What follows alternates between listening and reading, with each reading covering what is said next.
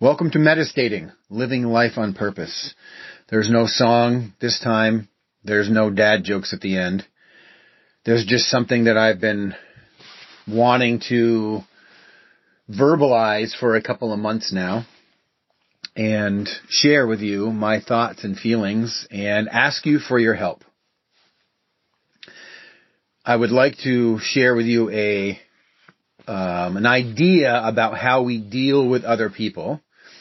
And the idea w- is compassion without comprehension. I'll explain more in a few minutes. This uh, idea ha- about how we relate to others was uh, on a podcast that I was listening to uh, called Man Enough, and it's about bringing a new awareness to what does it mean to be a man, you know? What what are the old paradigms? What are some of the new ones? And how can we help each other as people, or men in my case, um, to live on a, in a more purposeful way and in a way that's more in line with how we truly feel about ourselves and the people around us and the world that we live in. And he, Justin, the the host of, co-host of Man Enough, interviewed a person whose name is Alok, A L O K. And I was transfixed listening to Alok speak. They were very eloquent, very intelligent, and the information and the experience and the, I'm going to call, because that's how I see it, the brilliance behind how they were able to get their message across was, um, at points, just jaw-dropping. Stop, listen, and then go back and listen to it again. And it, you know, I, so this is something I listened to a couple months ago, and I listened to it four more times since then. And what it did for me is bring up a lot of my own insecurities and my own biases and prejudices and privileges that either I didn't know that I had, or, uh, you know, or in a more kind of vulnerable way, was subconsciously ignoring the fact that I was projecting more of the biases and the um, prejudices uh, to other people that I come in contact with. And when those feelings come up for me, uh, I struggle. Now, in the past, I would have buried them as best I could and then would be angry and not know why. And that anger would then spill out into other parts of my life. So my goal, and for those of you who have listened to my other podcasts, I've mentioned here and there that my goal for me is to feel. You know, I've got, I'm fifty-two years old, so how many days or months or years or minutes do I have left on the planet? I don't know. But what I do know is that uh I'm going to spend as much effort and time and energy as I can, as uncomfortable as it is, to feel. And I don't mean the general feeling, because we all have feelings. I mean to actually express, whether it's all by myself, it doesn't really matter if I'm by myself or I'm with other people, to express the true feeling that I am feeling, whether it is happiness or sadness or guilt or shame or regret or joy. I, I'm really trying to work myself into the space where, regardless of what other people are going to say or what I think they're going to think about me, I'm working at holding space for myself to feel whatever it is I'm feeling. And so it's taken me a couple of months to work through some of these feelings. And honestly, I'm not done working through. I'm going to mess this up the, the words that I choose to use and how I refer to different people, or I'm going to forget stuff simply because I don't know what I don't know. And that's not an excuse, and I'm not saying it's okay. I'm just I'm just putting it out there that I'm working hard and I am doing my best to get better. So back to the podcast I listened to. Alok, A L O K again, that's his, that's their name, uh, identifies as non-binary. And I, you could have asked me two years ago, what does that mean? And I would have been like, eh, I have no idea, but whatever. You know, I would have been indifferent. Indifference is powerfully abusive sometimes. Indifference means you're not seeing people. Indifference means you have no feeling or care nothing about the the people that in this instance identify as non-binary or as gay or as um, African-American or as a white cis male. Like, I guess I would put myself in that category. Indifference is full of pain from what I've learned. Now, I have, there are four children in our family, and some of them identify, you know, as non-binary, some as gay, some as bisexual, some as pansexual, some as, uh, I don't even, I can't, I don't really know what I'm saying, and that's part of my uncomfortableness. And I do my best to ask, especially my own children, when I, when they're around and when I have a question that I think is worthy of asking. What does that mean? And then not only what does it mean, but what does it mean for them? And I'm still working on it. So this whole idea about comprehend, com- compassion without comprehension came out of the podcast on Man Enough. And the basic idea is, now I have, I took a whole bunch of notes, and I'm going to flip through my pages, and you'll hear me flip through my pages. And I'm going to quote some of the things that either Alok spoke about or said, and then maybe, you know, one of the co-hosts as well. And then some of my thoughts that came out of it. Um, and here's what Alok's, um, one of the quotes that struck me the most that Alok spoke about and then said was um, attached to what it's like to be a non-binary person in the United States where they live um, and in this time. And here's what they said. When you are a non-binary person in this country, in this time, there is an imposter syndrome for being alive, because people don't think we should exist. Because people don't think we should exist. That, to me, struck, I don't know, you could say a chord, you could say uh, a chakra, you could say an, uh, uh, a wound. I, it doesn't matter what you say, but it m- mattered to me that they said that. I have an imposter syndrome from being alive because other people don't think that I should exist. What does that mean? How can that be, right? And yet, five years ago, ten years ago, even further back, growing up in, in a in a different culture and society and that was very binary and was um, against being gay, against interracial marriage, against um, a lot of different things that weren't the quote-unquote norm, is something that I need to unlearn.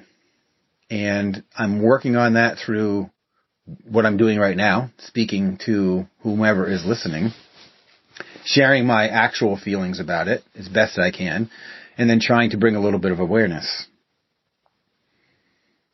So just just for somebody to feel that way, Now you can, you can try to blame them. Well, if you, if you didn't do this or behave like that or dress like this or claim that you're gay or non-binary, then you wouldn't have to worry about that. And what I am coming to unlearn and learn is that, what? Really? So we are going to deny somebody's expression of who they are because it doesn't fit our own small box of what we think people should be like. Compassion without comprehension. It means you don't have to understand, you don't have to agree, you don't have to like. However, there is a, a human quality that I believe needs to be more prevalent and out in front, and that's the compassion. Like, listen, this person is living a life and is being threatened and is being um, verbally um, feel, feeling and, and ex- experiencing violence verbally, physically, mentally, emotionally, because somebody looks at them and they look like that they are a male, but they're wearing a dress and they have earrings and they have makeup on, and therefore that is not the way it should be. So I'm going to then treat you in a way that I perceive you should be treated because you shouldn't exist. Saying those words out loud is embarrassing. Saying those words out loud is shameful from my perspective. We do not have the right to do that. So I want to just flip through my notes here for a second and share one, you know, another piece of this uh, that Alok spoke to. Um, we don't see each other for each other. We see each other by what we think one another should be. Compassion without comprehension. We don't need to have people be like us. We need to open the door to feeling what their struggle is, and to feel what our bias and prejudice is that is justifying our behavior to treat other people in a way that makes them feel like we think they should not exist. Some of this I'm learning from my own children. They've been gracious and impatient at times, and from overcorrective, and I say that from my perspective, if I um, use the pronoun she when they are now using pronouns they, them, and I don't catch it and say, you know, I'm sorry, they, them, and they will correct me. And sometimes I feel guilty and I feel exhausted, and I'm like, just come on, just let it go. What's the big deal? Well, the big deal is that by blowing it off, I'm dismissing them. Them. I'm, I'm, I'm sharing my indifference. It doesn't matter. It doesn't matter to me the same way that it matters to them. And it is vitally important from my perspective, not only as a parent, but as a person, to do my best to see other people. And like I said, whether I agree with other people's points of view, whether I agree with the color of the dress that they're wearing, whether I agree that they should, you know, identify the way they identify, it doesn't matter. What matters is that we believe human beings should live a life free of violence and hate and be able to walk out of their door and not fear that they are going to be abused or shouted at or laughed at or have things thrown at them. You know, one of the other quotes that uh, um, Alok said was, I want to live in a world where I'm not considered brave for going outside. I want to live in a world where I don't have to be considered brave for going outside. If I want to wear a dress, if I want to wear high heels, if I want to wear uh, a suit and a funny hat and goofy glasses, whatever. Why? Seriously, seriously. Why does that matter? Think about why it matters to you. Here's where I'm, here's where I'm asking for help. I'm asking for help in a small, personal way. Take a look at your biases. Take a look at your prejudices. When you see other people, whether they are um, dressed in a way that you think is inappropriate, whether they are breaking free from the norm of what our culture has said is supposed to be, whether they're tall or skinny or fat or wearing dirty clothes or clean clothes or driving the best car or driving a car that has a piece of flashing that you would use in a house and some wires and a pipe clamp to hold their exhaust system together. I know that's pretty specific because that's my car. Whether or not that is what it is, if it engender, if it, it not engenders, if it, if it brings up kind of like an anger or uh, some sort of weird reaction that isn't anything but compassionate and kind, then I'm asking you to please look at it. Why? What about that is problematic for you? And please do your best not to take your own bullshit, like I have done for a long time, and try my hardest not to do, and still do, and project it onto somebody else. We do not know that other person's story. We do not know. To uh, back away from this just for a moment to share a different perspective or a way to come at this. I was walking in the woods the other day, again, and uh, there's this tree that I pass by every single time I go up into the woods. So hundreds and hundreds of times I've walked by this tree.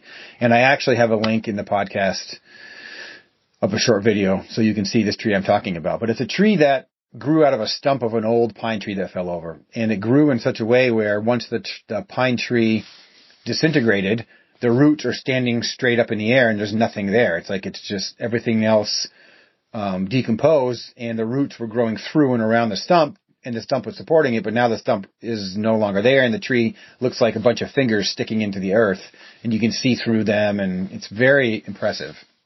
And I appreciate that, appreciate that tree every time I walk by it. But I know that tree's story, and it is not like any other tree in the woods. It is absolutely, absolutely unique. It didn't grow tall and straight with a huge canopy, which is beautiful as well. It grew in crooked and around this and under and over something else just to survive. And I'm asking you to use that analogy to think about other people.